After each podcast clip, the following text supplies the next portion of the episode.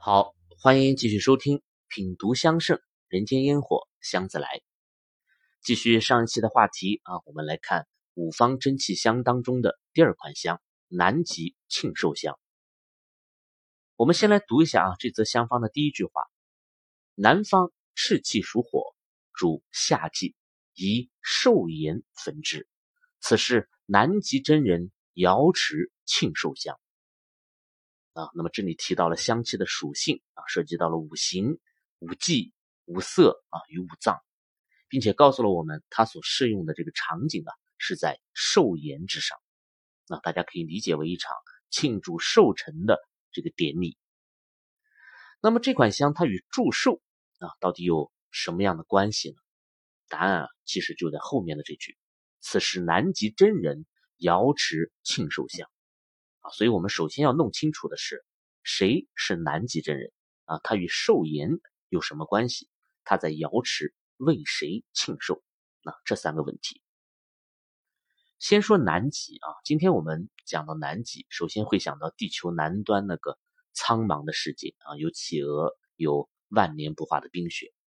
但对于身处于天圆地方当中的中国古人来说呢，这个南极啊，并不存在。因此，南极与北极星的这个北极是一样的，它指南方的天极。那由于北极星啊，它确定了北天极的所在，所以南天极大约啊就在星空以南、靠近地平线的这个位置了。因此，南极的星星是不容易见到的啊，它会受到各种因素的影响啊，比如说纬度啊、地形啊、遮挡物啊、月光啊、灯光啊等等。但恰恰就是这种难得一见的特征啊，却尤为受到古代星象学家的关注。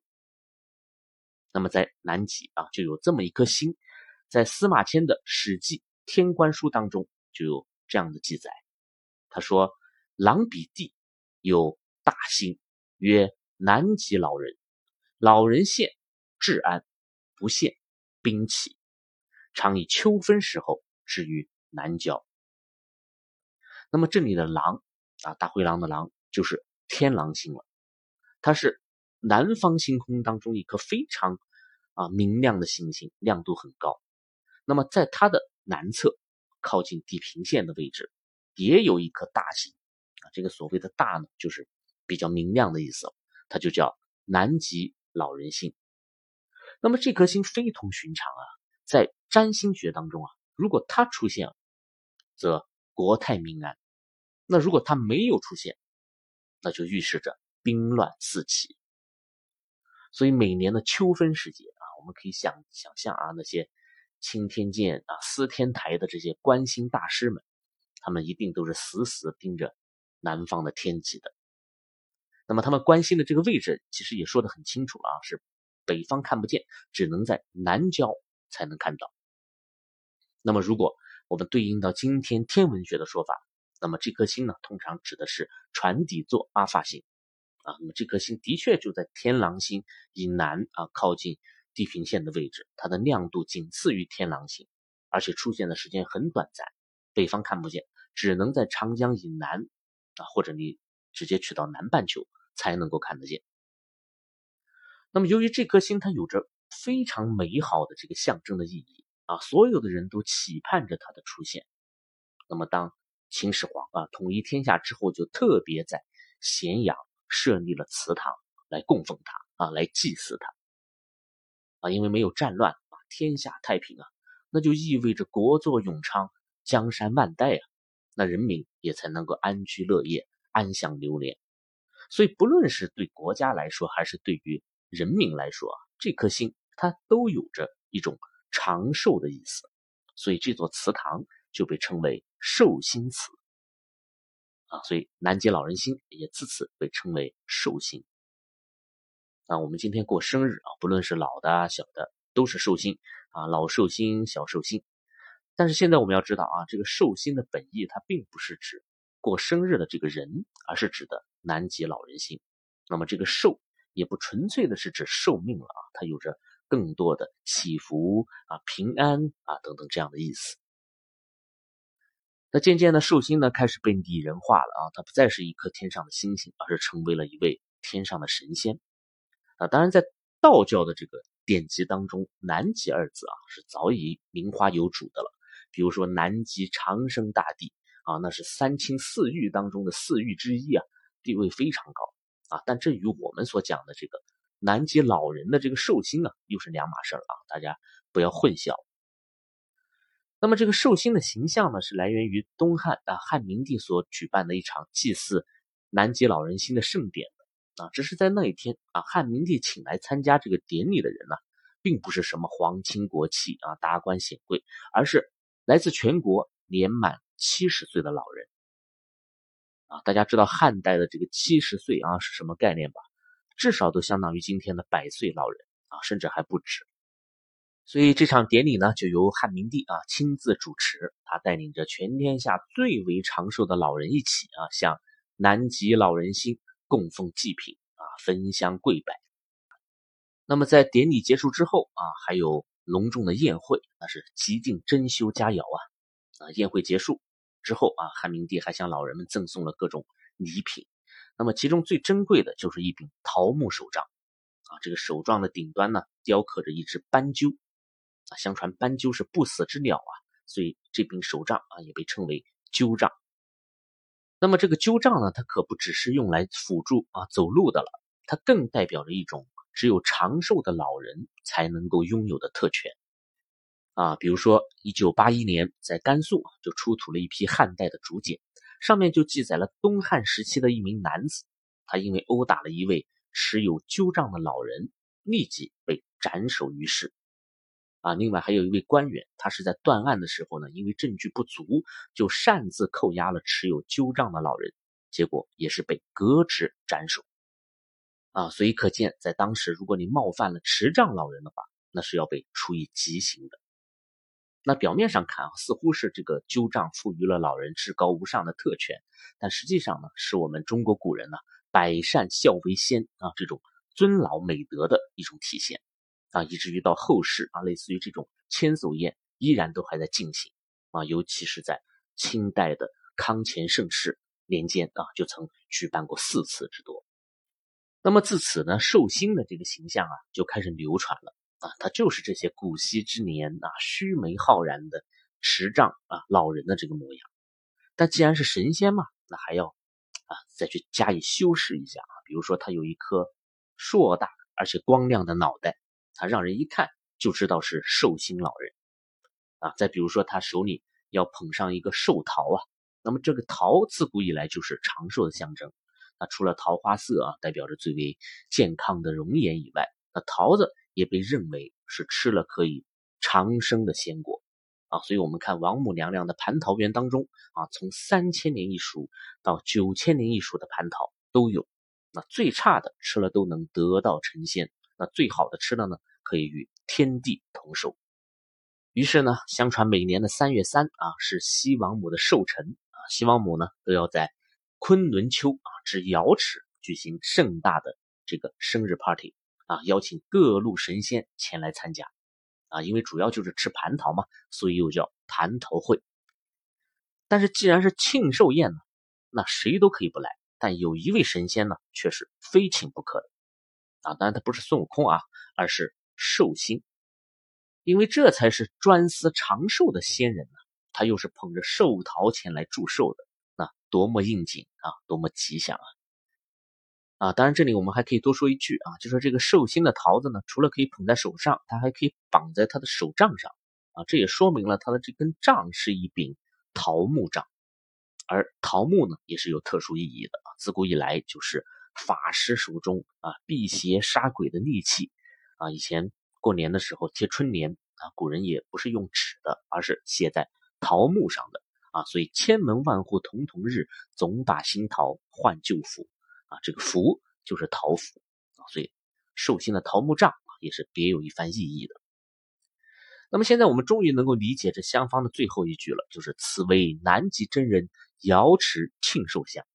那南极真人。也就是南极仙翁啊，其实就是寿星，只是南极仙翁啊这种叫法呢，是直到明代的一本小说《封神演义》啊问世以后才开始普及的，所以对应到明代的《会斋乡谱》当中，如此的来称呼寿星同时也可以佐证了啊这款香方的一个年代。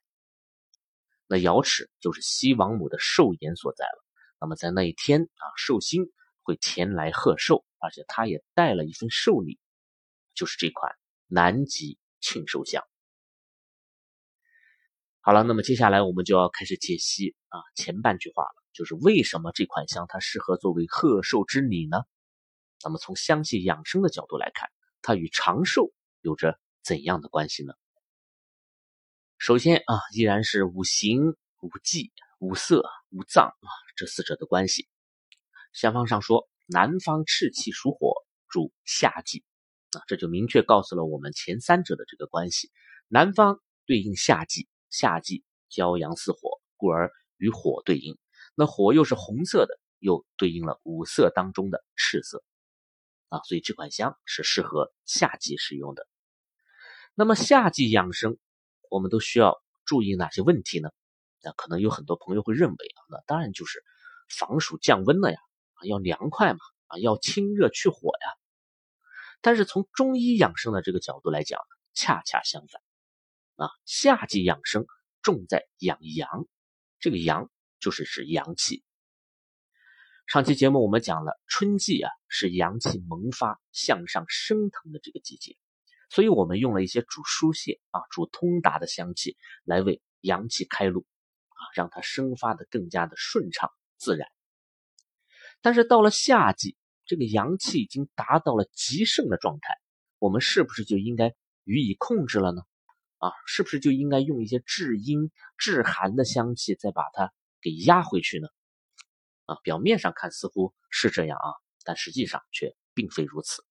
大家一定要注意啊，所谓的阳气极盛啊，它是指的我们体外的阳气啊，你可以理解为大自然当中的阳气，或者是我们体表上的阳气，而不是体内的阳气。啊，比如说在《素问·集注》当中就有这么一句话，他说：“春夏之时，阳。”盛于外而虚于内，故圣人春夏养阳。那这个意思就是说，外界和体表的确是阳气极盛的，但你的体内恰恰是阳气虚啊。这一点在很多人的认知当中都是盲区啊。那么再加上我们夏季贪凉的现象比较普遍啊，我们大量的吹冷风啊、食冷饮、泡冷水，就很容易让寒气趁虚而入。从而导致脾胃虚寒啊、伤风感冒啊等等症状。那么这也是为什么很多人不理解冬吃萝卜夏吃姜的这个原因。那这么热的天你还去吃姜啊？你还去发汗啊？那这并不是因为人们傻啊，恰恰呢是为了驱寒固阳。所以养阳呢，好比是在给一块电池充电，你是春夏充电，秋冬使用。那如果你没有充满电啊，或者在夏季。呃，就把这个电量给提前消耗掉了，那么后果就是停电。所以对应到香气上来讲啊，夏季用香的目的也是要稳固体内的阳气，而不是一味的去清热散火。当然，夏季养阳啊，还有三点呢需要特别注意的。第一呢，是不能阳气太过，你过则上火呀，上火就会导致这个情绪易怒啊啊，便秘生疮等等症状。所以像啊夏吃姜啊这种方式，也不是说人人都适用的啊，它还是要根据不同的体质来做判断。那么第二点呢，就是不能贪凉啊。我们举一个简单的例子吧啊，绿豆汤大家都知道这是清凉消暑的佳品啊，这是没有问题的。但是冰镇的绿豆汤，它就属于过犹不及了，你是凉上加凉啊，图一时口舌之快，却导致了阳气受损，就很不值得了。所以这两点总结在一起，就是养生，它一定是基于一种平衡的啊，偏向任何一方都要及时的去修正它。所以养生也没有啊固定的什么大道理了啊，因为对于每一个人他所适用的方法也都不一样。那么第三点啊，就是除湿了。那一方面呢，夏季的这个雨水多呀，高温啊又导致水汽蒸腾啊，这个湿气本来就很大。那么另一方面呢，就是这个湿气它是需要排泄的。那最简单的方式就是出汗嘛。但是由于大家都贪凉啊，你这个汗液又得不到充分的排泄，那自然就会导致湿气郁积。那么从中医上讲，那湿气连滞重浊呀，易伤阳气，那最终还是让阳气受到损伤。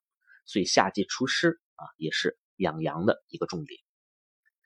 那我们总结一下啊，夏季养生，不论是养阳啊，还是平衡啊，还是除湿，它都是为了稳固住阳气。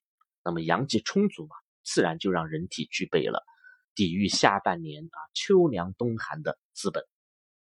那么同时啊，在中国的传统文化当中，阳气还有另外一重意思，那就是指活人的生气。那有阳气在，命就在；阳气足，命就长。所以才有阳间、阴间啊，阴阳两隔啊，阳寿未尽啊等等这些词语。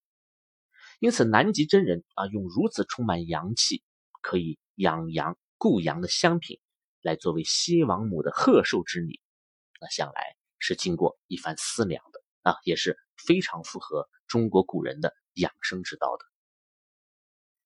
那接下来我们再来讲讲五脏啊，为什么这里要把五脏单独拿出来讲一下？是因为我认为这里的五脏呢，与五行的对应啊，多少是有些问题的啊。按照我们传统中医啊，肝、心、脾、肺、肾啊这五脏的理论，那么与火对应的应该就是心啊啊，所以通常认为心主血脉，那么血色殷红啊，颜色与火也是一致的。但是除此以外，大家可以仔细的想一想啊，心在人体当中的作用是不是更加的偏向于中央这个位置啊？否则哪来的中心这一说呢？那比如说主血脉，那心脏负担的其实是整个身体的供血呀。那有心跳才有压力啊，有压力才能推进血液的运行，从而为其他的各个器官，包括你的大脑提供活力。所以心才是根本。才是核心之所在。那么再比如说五脏之中，肝、脾、肺、肾啊，这四个字它都是带有一个月字旁的。那么月代表什么呀？代表肉体啊，代表身体。但只有心是没有的。那难道说心不是肉长的吗？啊，心不是一个人体的器官吗？当然不是。但同时也表示了心与其他这四脏是不一样的。它不仅仅。